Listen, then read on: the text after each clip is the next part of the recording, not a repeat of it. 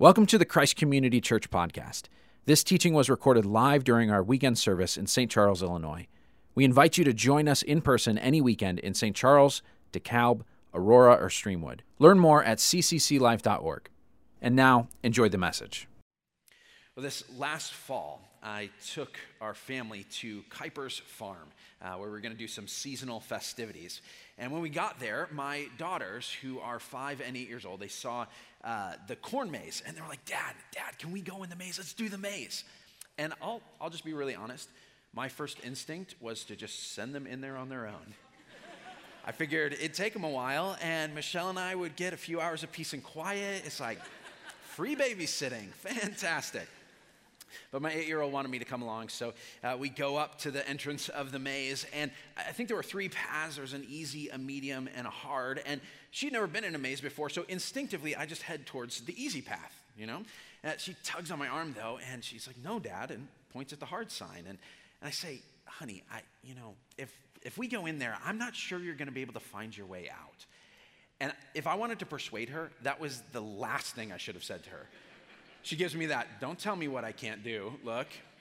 And she's just that kid, so she's doubly determined to go on the hard route. And I think she kind of saw through my bluff. Because what I was really saying wasn't, I don't think you'll be able to find your way out. It was, I'm sure I won't be able to find my way out. I have zero sense of direction. Like, if I go to the grocery store, like the one we always go to, I, if I'm by myself, I have to use my phone to find my way there. And if my phone dies while I'm there, I just spend the night. Like, I, it's, it, it's a sign from God. He wants me to sleep in aisle seven. So that's where I am. So I know if I go in a maze, I am going to end up being that creepy guy who's wandering around scaring everybody like, how do you find the way out? I should have just taken the free babysitting. I should have sent the kids in here by themselves. Like, so we go in the maze and we, we find our way out. Obviously, I'm here today. Uh, but you know that feeling of being stuck in a maze. Have you ever been there where you're like, how do I get out of here? Now, here's what I want you to imagine. I want you to imagine that there's a maze that doesn't, you don't just get lost in for an hour or even a day, but there is a maze where people go in and they get lost for a lifetime and they cannot find their way out. What does it feel like to be stuck in a maze like that? When the Bible describes the human condition, it often uses the image of being lost, describes us as wandering around searching but unable to find a, a, path that actually leads to freedom and to life and to the place where we belong. One way to think about the story of Jesus is this it is the story of God making a way for his children to come back home. We're currently in a series called The Great I Am. It is a series that is all about Jesus. We're looking in the book of John at what Jesus actually said about himself. Now, around here, we talk about Jesus all the time. Uh, the name of our church is Christ Community Church. Uh, we're obsessed with the guy. The reason we always talk about Jesus is because we know that what is so beautiful about the Christian faith is not our worship services, it's not our spiritual practices, it's not the warm relationships we have here, it's not the way we serve in the community or our morality or ethics. As good as all of those things are, the thing that makes the Christian faith compelling is the person of Jesus Christ. He, he is absolutely amazing. Now, I, I don't know where you're coming from today. I don't know uh, if you have lost faith, if you have strong faith, if you're just searching and trying to find faith. I don't know if this is your first time ever in a church or you've been coming for your entire life. I don't know if you are curious or skeptical, if you're devout or just kind of tired of religion. But I can tell you this for thousands of years, people from all different cultures, different backgrounds, men and women, rich and poor, educated, uneducated, those who are successful and those who are suffering, have all been drawn to the Christian faith for one reason Jesus. He is amazing. And so, if you're like me over the course of this series where we have been talking about what Jesus says about himself, I found this so refreshing, so encouraging, so nourishing to hear Jesus say things like, I am the bread of life the one who has come to satisfy those, those deep hungers and needs that nothing in the world seems to fill. I am the light of the world. I've come to shine in the dark places in your life so that you can see. I am the gate for the sheep. I am the entrance into a life that is abundant and secure. I'm the good shepherd, the one who guides and guards you, the one who lays down his life for the ones he loves. It is amazing to see Jesus say those things and see who he is. Now, we're going to talk about another one of those I am statements.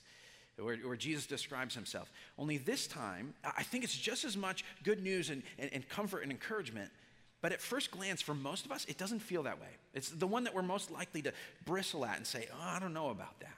So we're going to try to dive into that and see where this is actually good news. Uh, but we're going to begin simply by reading the I am statement. It is found in John chapter 14. So if you've got a Bible, go ahead and turn there with me. Uh, if you're new to the Bible, it's helpful to know the Bible is divided into two big sections.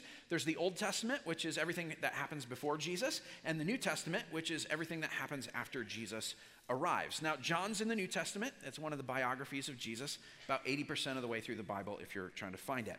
Uh, we're going to be looking at this entire conversation uh, in just a moment, but I just want to zero in first on the I am statement in verse 6. So actually, let's actually read this together. I'm going to put it on the screen. Let's read it all together uh, at all four of our campuses. This is what Jesus says I am the way, the truth, and the life. No one comes to the Father except through me. Let's thank God for speaking to us. This is the word of the Lord. Thanks be to God. Now, when I read that verse, uh, like I said, it might be one that you bristle at. The, the first half of the verse, it, it sounds like good news at first, but when we get to the second half, where it says, No one comes to the Father except through me, you, kind of wince a little bit. And I want to address this part first because my hope is that as we go along, you're going to actually see that that second half of the verse is actually good news.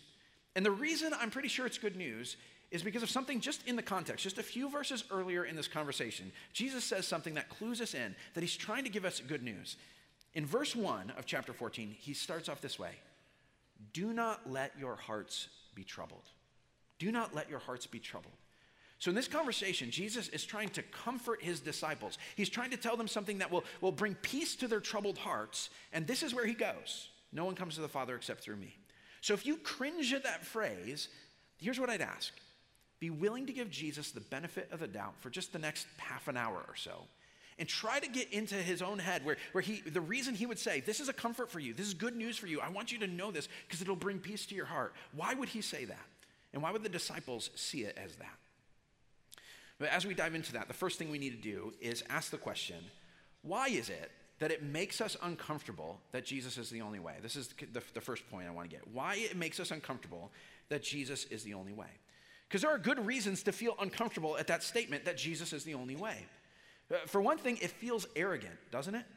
Uh, there are 8 billion people on the planet, and if you say Jesus is the only way, you are implying that m- the majority of that 8 billion people, they've got it wrong, but you've got it right. That, that's, that's a really bold thing to say. It takes some gumption to do that. And, it also sort of sounds like, you know what, all these people who are all confused, I'm actually enlightened. So here I am with my superior understanding to inform all of them about what's really true. Now, it doesn't matter how kindly or nicely you say that, it's kind of hard not to feel judged when someone approaches you that way. They feel like you're saying, Whoa, hey, you're here to correct me on this? Who, who are you? Sort of sounds like the art teacher who says there's only one way to paint a flower. And if you use a different technique, or heaven forbid, you, you want to draw a sunset or a portrait or something different, you are wrong. There is only one way. It, that's how it comes across. It also feels unfair. I mean, what happens to all those people who just haven't heard about Jesus? I mean, take just one example. Uh, we, we're here in the Fox Valley right now, if you're uh, at, at, the St. Charles or the Aurora campus here. Uh, where did the name Fox Valley come from? Came from the Native American tribe, the Fox tribe, that lived in this area long before people who knew about Jesus ever showed up here. So, what do you do in a place where for thousands of years there are people who never heard the name of Jesus? Do you have to say none of them knew God? It feels unfair. It feels like if Jesus is the only way to God, then a lot of people are at a serious disadvantage. It, also feels just awkward. I mean, if, if you think that Jesus is the only way, if you even have just a shred of compassion, you, are going to want to tell people about Jesus because that's really, really important for them to find the way. But when you think about that conversation, it's like, oh, this isn't this isn't going to go well. Like, I, don't like being in conversations where I tell someone they're wrong. Uh, I, I don't, I don't want to, you know, make someone feel judged by something I'm saying. Uh, I, I don't want to get in a fight with someone. This is this is going to be an awkward conversation. And, and so I, I get it.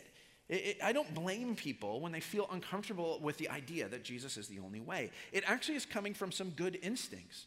It is better to be humble than arrogant. It's right to want God to be fair with people. It's a good desire to want to enjoy your, your relationships and not make them awkward. And so I sympathize with those concerns. The, the problem is with the solutions that most people propose to address those concerns. In order to minimize the discomfort of saying Jesus is the only way, a lot of people will go one of two directions. Some people will say, everyone is right. Let's, let's just agree, everybody's right. They all got the right answers.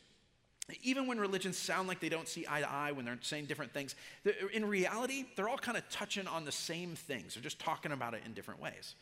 The, the classic analogy for this is the, the story of the blind men and the elephant. A group of blind men, they stumble on this elephant and they're all touching a different part of the animal. And the guy who is leaning on the, the, the side of the elephant, he's like, Look, we found a big solid wall here. And the guy who finds the trunk, he, he's like, Oh, no, no, no, we didn't find a wall, we found a, found a hose. And the guy who's holding the, the tail, he's like, No, no, it's a very stinky rope. That's what we found. But if they could see, they would realize they're all actually talking about the same thing, even though they're describing it in different ways. Another way to think of it is this if you that maze analogy. If you are stuck in a maze and someone comes to you and says, Hey, Every path leads out of the maze. Just keep going on the one you're on because it all leads to the exit. Everybody is right. Uh, other people will go the opposite direction. They'll, they'll say, it's not everybody is right, it's everybody is wrong. Maybe the reason we can't agree on a path to God is because there is no path to God. There isn't even a God out there to find. If you were in the maze, actually, the maze is all there is, all there ever was. And the point is not to try to find your way out of the maze, the point is to try to make the best out of living in the maze. Make this the best experience possible while we're here. Maybe everybody is wrong. Now, when you think about it, those two solutions, they, they don't actually solve the problem. In some ways, they actually make the problems worse. I mean, think about the idea that everybody is right. It, it sounds very humble. It sounds like a, a very tolerant thing to say. But I actually think, even uh, unintentionally, it makes you come across as more arrogant. So when, when I was in high school, my group of friends were people from all sorts of different religious groups. They were devout Muslims, devout Hindus, devout Jews. And uh, there weren't a lot of people of other religions at Glenbard West High School, but all of them were my friends. So these are, these are the people that I hung out with. And uh, it was interesting. After a while, I, I, it dawned on me, I was like, you know what? I'm pretty outspoken about my faith. And they know that I disagree with them, that I don't think they're right. And so, why do they want to hang out with someone who says, I think I'm right and you're wrong. That, uh, especially about something that's so important to you as your religion. So I actually asked one of them. I asked a Muslim friend. And he, he was, it was a very interesting answer. He said, I actually get along better with devout people of other religions than with people who say all religions are basically the same. He says, if I encounter someone who has strong uh, religious convictions, I, I know that they're going to respect me for my strong religious convictions. They actually know what it's like to have beliefs that are sincerely held and distinct. And so you treat me with respect for having things, even when we disagree. And when he said that, I realized that's one of the things I appreciated about him, that he treated me with respect, even though we disagreed about things. That, according to him, he said people who lump all religions together, they actually feel kind of patronizing. It's almost like you're not even going to bother to learn about my religion enough to realize what's distinct and important and special about it to me. And you're just going to, you know, kind of say, oh, let's not even talk about it. We're, we're all okay. Uh, think about how it comes across. If you said to a, a Muslim friend of yours, you know what, you and, and, and my Buddhist friend, you're basically saying the same thing. You know, I know that you say there is only one God, and uh, my, my, Buddhist friend says, you know, there, there is no God, the universe is all that exists. The, the two of you, yeah, you're talking about the same reality. Now, besides being logically contradictory, you can't, there can't be both one God and no God, uh, it's also kind of condescending. It's kind of saying to someone of a, a different religion, saying, you know what, I know you think you know what you're talking about, but let me inform you about what's really going on. I actually understand what's going on better than you do, even though you're the one who believes that. Think about it from the maze analogy. If you were stuck in a maze and someone came along and said, all the paths lead out to the exit, how, what would they need in order to know that for sure? What would they, what would they need to experience?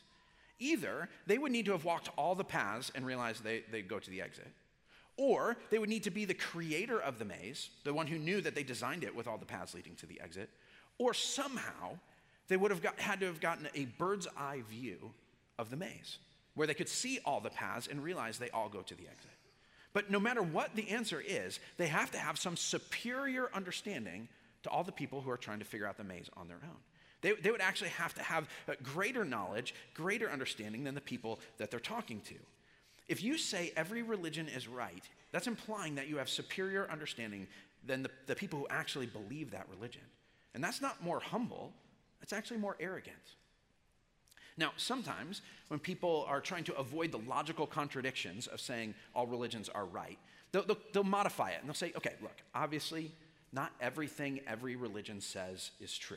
They're, they're not all right. But if you strip away all the things that people disagree about, and you just, you just leave the stuff that people agree on, the consensus, you're going to have a core of really good stuff, uh, especially uh, morality and ethics. You know, things like uh, don't murder, tell the truth, take care of people in need. Like those are the things that all religions agree on. And if you if you go there, you get you get what's real. Now, it is a little bit debatable whether or not all religions ha- share a common morality and ethics. But I'll, I'll grant it for a moment and say we could find a, a big chunk of things that all religions agree on. What would happen if you tried to build a religion just on that? Uh, pastor Corey, our campus pastor at uh, the Streamwood campus, he, he shared a great analogy with me about this. He said, This is what that would be like. It would be like having a party for your friends. And you know all your friends uh, have different tastes in food. And you want to make them all a cake, but you want to make a cake that they'll all be able to enjoy. But there are some of your friends who are so adamant about their opinions about cake that they will only eat cakes made by their recipe. And so you're looking at your friends and you're saying, I can't make one cake for all of these people. So here's what I'm going to do I'm going to look at all the recipes of the cakes that they say they will eat. And I'm only going to use the ingredients that are shared across all of the recipes. And so you do that and you realize there are two ingredients that they all share eggs and flour. So you go into the kitchen, you get a bunch of eggs, you pour in a heap of flour, you mix it up, put it in the oven and bake it. You serve it to your guests with spoons, of course. And you say, What do you think? What are they going to say? They're going to say, This is not a cake. It's not a cake. You actually took out all the things that made my cake interesting and good, and you, you extracted them, and you just left it with this. There's nothing valuable in that. That you can no, no more have a, a lowest common denominator religion than you can have a lowest common denominator cake. It just doesn't work. And when we try to do something like this, it actually makes talking about religion more awkward. I mean, if all religions are the same, what, what good is having a conversation about what you believe? Just let them believe what they believe, you believe what you believe, and let's just not talk about it. It's awkward when we bring it up. Or if you just focus on what religions have in common, you actually leave out all the bits that, that make the religions interesting and significant, and you don't talk about those things.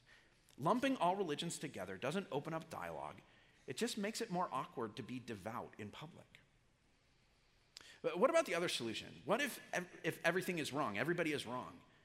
Uh, now, there are a number of reasons why I am not an atheist, and I will not get into all of those now. But just with this problem in particular, it doesn't actually help you solve the problem uh, of being exclusive. It's not actually any less arrogant than saying there's only one way, because uh, it's just as exclusive as any other religion. You might not be saying my religion is true and your religions are false. What you're saying is my worldview is true and all your religions, all your worldviews are false. And in some ways, it's even more arrogant to reject all religions because you still have to answer the big questions of life, even if you don't have a religious faith. You, you still have to say, what, what's the nature of the world? What, what actually counts as a good life? What, what is right and wrong? Why am I here? Uh, is there any purpose or meaning? You still have to figure those things out. But instead of saying, you know what, I'm going to find a group of people with a long history of thinking about this and, and experience talking about this, I'm just going to figure it out myself. It's a, it's a do it yourself worldview, it's a do it yourself way to life. You are approaching the great mysteries of the ages and saying, I can solve those. And, and I don't know about you, but I just don't have the confidence to try to do that. that. That's a pretty bold, almost arrogant thing to say. So I don't think that saying everybody is right or everybody is wrong is actually going to solve the problem. But, but what about the concern that saying Jesus is the only way is unfair? Like, what, what about people who haven't heard or from other places? Now, I'm not going to be able to dive into that fully today, uh, simply because I don't have time. It's a complicated question and there's a lot to say about it. But, but that's okay, because actually, a couple of years ago, I preached a sermon where I tackled this head on. And I, I just want to share that with you. It's called The Fairness of God. It's called The Fairness of God. It's available on our website, and we've posted it to our so- social media accounts. So if this week you want to go and check that out, dive into that question deeper, you can go watch that. So I'm not going to be able to address that completely here, but I do just want to give you one thought that I find really helpful. It's a thought I find helpful, especially when I'm, I, I feel that God is being unfair, not just with things about, you know, is Jesus the only way, but anytime it feels like God is being unfair. I ask the question what do I actually know about the person of Jesus? What do I know about Jesus? And even if you're, you're new to this, you're just exploring, even if all you knew was what we've talked about in this series about Jesus, what do you know about him? You say, okay, I, I know that Jesus is the good shepherd. He, he's the one who would lay down his life for his sheep. I know that He is the bread of life who came to, to satisfy people's spiritual hunger. I know that He's the light of the world. He wants to bring light into the darkness. And when you see these things that you know about Jesus, ask the question okay, is He the sort of person I could trust with a problem like this? Is He the sort of person who is going to care more or less than I do about people who haven't heard? Is He the sort of person who's going to do what is right and fair and just and good with people? And even if I don't know the answer to this question, can I trust him to do the right thing about this? Now, I realize that does not answer the question about what about people who haven't heard, but it does tell you something about the guy who's got, who has to answer that question, Jesus. Can you trust him? I think the answer is yes. Now, here's what I want to try and do for the, the second part of this sermon. The, the second point on your outline is this I want to show you that it is actually good news. It is actually good news that Jesus is the only way. Now, I, I know this is a tough case, uh, but I think it gets easier when you realize what the alternative to Jesus is. Let's go back to the book of John. I want to look at the conversation that leads up to Jesus saying, I'm the way, the truth, and the life. We're actually going to start uh, at the end of chapter 13, so you can flip back there. Uh, what's going on here is a meal, it's actually the last meal Jesus has before he is crucified. It's the night before he's, he's about to die, and he's meeting with his disciples one last time to, to teach them and encourage them and have a last moment with them. And the meal begins like this Jesus very humbly serves his disciples by washing their feet. He shows them just how deeply he loves them. And then after doing that, he says to them, I'm about to leave. I'm going to go away. Now, you can imagine these guys who have spent three years day and night with Jesus, they love him so deeply, they've put their hope in him. That, that's a devastating piece of news. I'm about to leave you. And so, so they're troubled. They're, they're concerned with this. And, and, Peter, Jesus' uh, right hand man, his best friend, he asked him about this. He's like, explain this more to me. And we're going to pick up the conversation in verse 36. Peter asked him, Lord, where are you going? Jesus replied, Where I'm going, you cannot follow now, but you will follow later. And Peter asks, Lord, why can't I follow you now? I will lay down my life for you. I will lay down my life for you. This is very, very key for understanding Jesus' statements in chapter 14. Peter is saying this I have what it takes. I can be there for you, Jesus. I can be faithful. I can be strong. Just tell me what to do, and I will do it. That Peter's the guy in the corn maze who's like, I didn't even realize there was an easy path. I just went to the hard path. I was like, if that's the path you want me to walk, I can figure it out. I can do it. I can solve the maze. I can get out. At some level, this is what every religion, every philosophy is telling us to do. They're describing a way for you to follow. And they're saying, here are all the right things to do. If you can do all of these things, if you can be good enough, if you can do this, you will find your way out of the maze, you will find your way home. If you obey these rules, if you follow these rituals, if you achieve this state of mind, you will find your way home. Now, each religion might describe what counts as home differently. Might be paradise or union with the universe or a long life and a comfortable retirement. But every way tells you what to do in order to arrive. And then the only question becomes this can you pull it off? Can you do it? Do you have what it takes to work your way through the maze and find life? And, and Peter's saying, I do have what it takes. I can do it. You just tell me, I will do it. That's it. Now, I, I should point this out that it's not just formal religions that offer us a way. Uh, I, love to listen to podcasts and, and read books about productivity, uh, about self management and leadership and things like that. And they're full of tons of great tips and good ideas. But underlying a lot of them, I don't know if you've noticed this, if you're into that sort of thing, there's this uh, implied promise that if you do all these things, you, you, know, you manage your time well, you, you organize your space the right way, you learn how to communicate in this or that way, and you do all of these things, then you will have a successful life. You will arrive. This is the key to unlock, you know, getting what you need. Some of you, uh, your, your life is all about maximizing your relationships.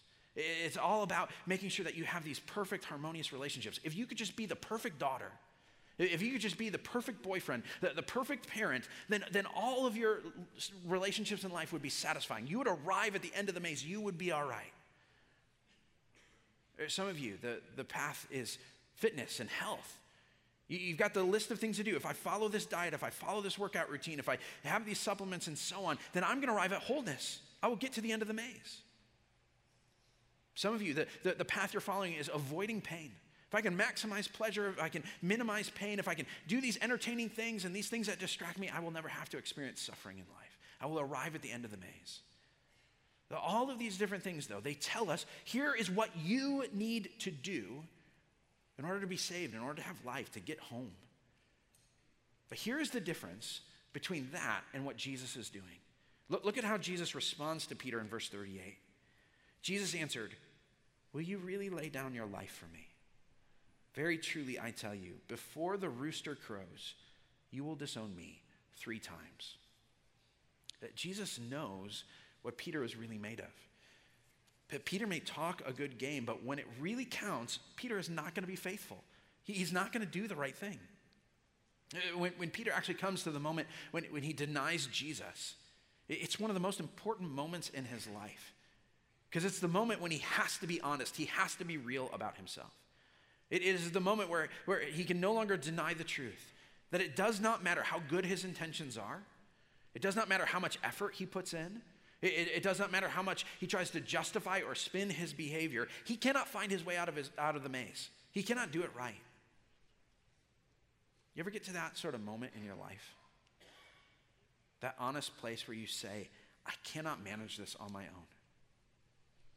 You, maybe it's with a, a habit behavior in your life that you know you need to stop and you promise, I'm not going to do it again. That's the last time. And then a day later, a week later, a year later, you're still doing it. Or it's your, your relationships. You know you've made a mess out of them, but you resolve, you say, I'm going to be better. I'm going to I'm going to be the kind of person I need to be. I'm going to love the people around me well. But it doesn't matter. Before long, that selfishness, it just comes creeping back up, and you know you can't do it you mess up another relationship. Or maybe you're really good. Maybe you follow all the rules, you check all the boxes, you, you do all the rituals, whatever it is, and you, you actually look successful on the outside, but it dawns on you on the inside. My inner life is just as screwed up as it ever was. Maybe it's even worse. You realize that on your own, you, you cannot find your way out of the maze. In fact, the more you try, the more lost you get you realize that you cannot save yourself. That's a hard place to be. But it's also a really good place to be. Because it's the place where you actually hear the most hopeful thing ever. It's the place where you hear what Jesus says to Peter next in chapter 14, verse 1. Do not let your hearts be troubled. Do not let your heart be troubled. You believe in God, believe also in me. My father's house has many rooms. If that were not so, I would, I would, would I have told you that I'm going there to prepare a place for you? And if I go and prepare a place for you, I will come back and take you to be with me, that you also may be where I am. Do, do you realize how amazing that is? Remember when the Bible was first written, all these numbers that mark off the chapters and the verses, they weren't there. This is just added later to help us find our way. So, in the conversation that Jesus is having, when he says, Peter, you're about to hit rock bottom, in the very next breath, he says, But do not let your hearts be troubled. He reassures him right there. And, he tells him, I'm about to do something so that I can bring you to be with me. I'm going to gather you in. In the very moment when we realize we cannot save ourselves, that is the moment when we realize we don't have to save ourselves because Jesus has come to do it for us. This is what I want you to hear. Very important. This is why it is good news that Jesus is the only way. Because all other ways depend on your effort. They all depend on your effort, which means you will never find your way home. Let me say that again. It's good news that Jesus is the only way. Because all the other ways, they depend on your effort, your work, you getting it right. And if it depends on that, you will never find your way home. This is the difference between every other religion and Jesus. Uh, all, all other religions say this here is the, the map, the path to get out of the maze. But Jesus says this I'm coming into the maze to find you. All other religions say, here's how to find God. Jesus says, I have come to find you. Here's how, how to be good enough. And Jesus says, No, I'm good enough. It, it, says, here's good advice about what you need to do. And Jesus says, let me tell you what I've already done.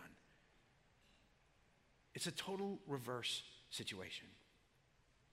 Do you know what Jesus has already done for you? Th- this story, like I said before, it's just a few hours before Jesus goes to die on the cross. You ever ask the question, why did Jesus have to die? It's because that was the only way for Jesus to make a way for us to come back to God. It's what he had to do to make that happen. The, the one thing I haven't mentioned about the maze so far is how we got stuck in the maze to begin with. Like, why are we wandering around lost like this?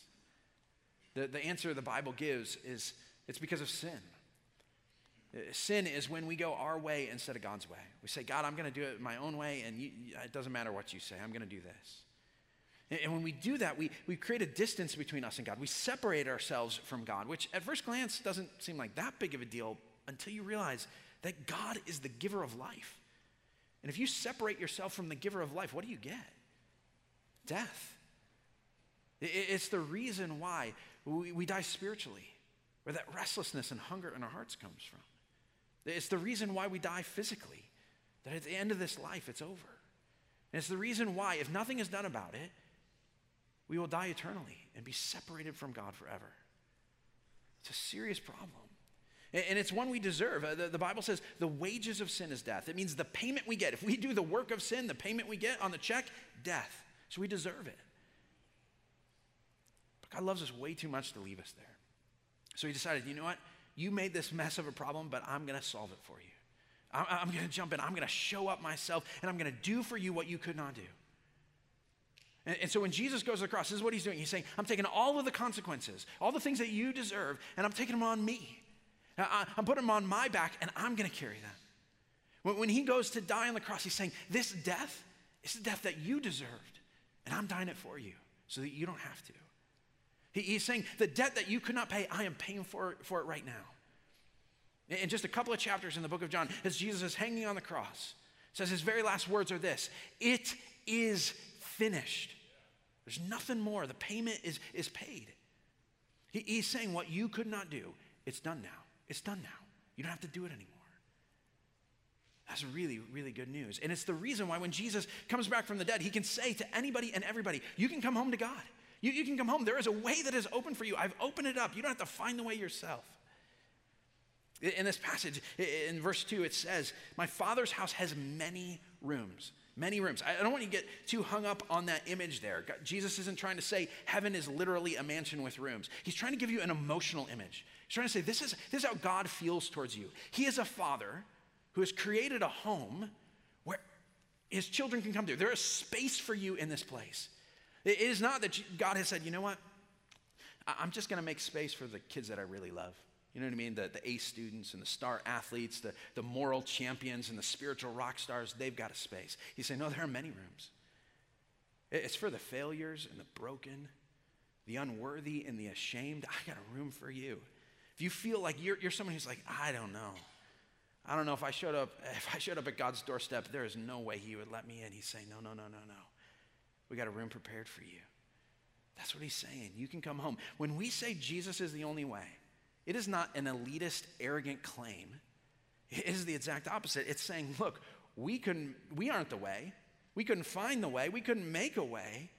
But guess what? We would be lost except that the way found us. It's amazing. It's good news.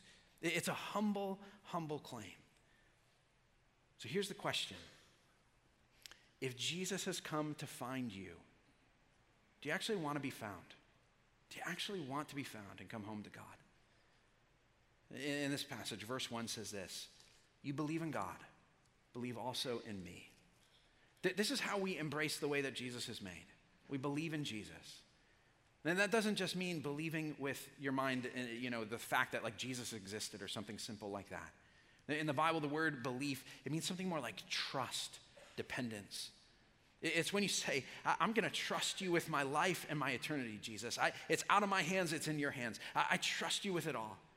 In fact, you're saying, I, I, don't trust myself with this. When I've tried to live life my own way, figure it out my own way, solve my own problems, I couldn't do it. I actually made more of a mess out of it. I, I'm giving up that control and I'm giving it to you, Jesus. You save me. You rescue me. You're in charge now. I need you to save me. That's what believing in Jesus is. Have you ever gotten to that point? Have you ever done that and said, i have come to the end of myself, Jesus, I need you to save me? Would you like to do that? Here's what I want to do. If you're at that point of saying, I need Jesus to rescue me, I, I want to help you do that. I'm, I'm going to pray in just a moment here. And it, it's a, a simple prayer. We're going to walk through. There's nothing magical about this, but it's a way we find helpful to express that belief in Jesus. It's got three parts. It goes like this I'm sorry, thank you, and please. I'm sorry, thank you, and please. We're going to say, I'm sorry for the way I've gone my way instead of your way, God. We're going to say, thank you Jesus, that you did for me what I could not do. And we're going to say, please, forgive me, free me, welcome me into your family. So if that's you, let's do that right now. Let's pray. Let's begin by saying sorry. Maybe you want to say something like this God, I'm sorry because I know I've gone my way instead of your way, and that has led me nowhere good. I'm sorry because I know that I have done things again and again that are wrong. And I've cut myself off from you. Maybe you want to fill in some specific things you've done that you want to say sorry to God about. Take a, a moment to do that now.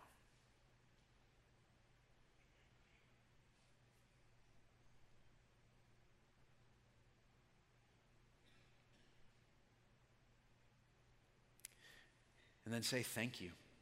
Say, Thank you, God. You have done for me what I couldn't do. Jesus, when you went to the cross, you took my penalty.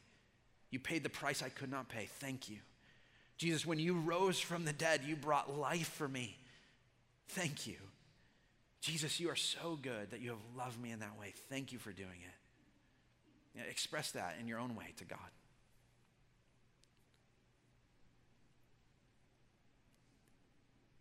And then say, please. God, please, I need you to forgive me. I need you to wipe away my guilt and my shame. Please, God, I need you to free me, to transform me, to make me a new person. God, please, I need you to welcome me into your family. God, I, please, I need you to give me a hope and a future with you. God, please, you're the one I depend on. Say those things to God in your own way.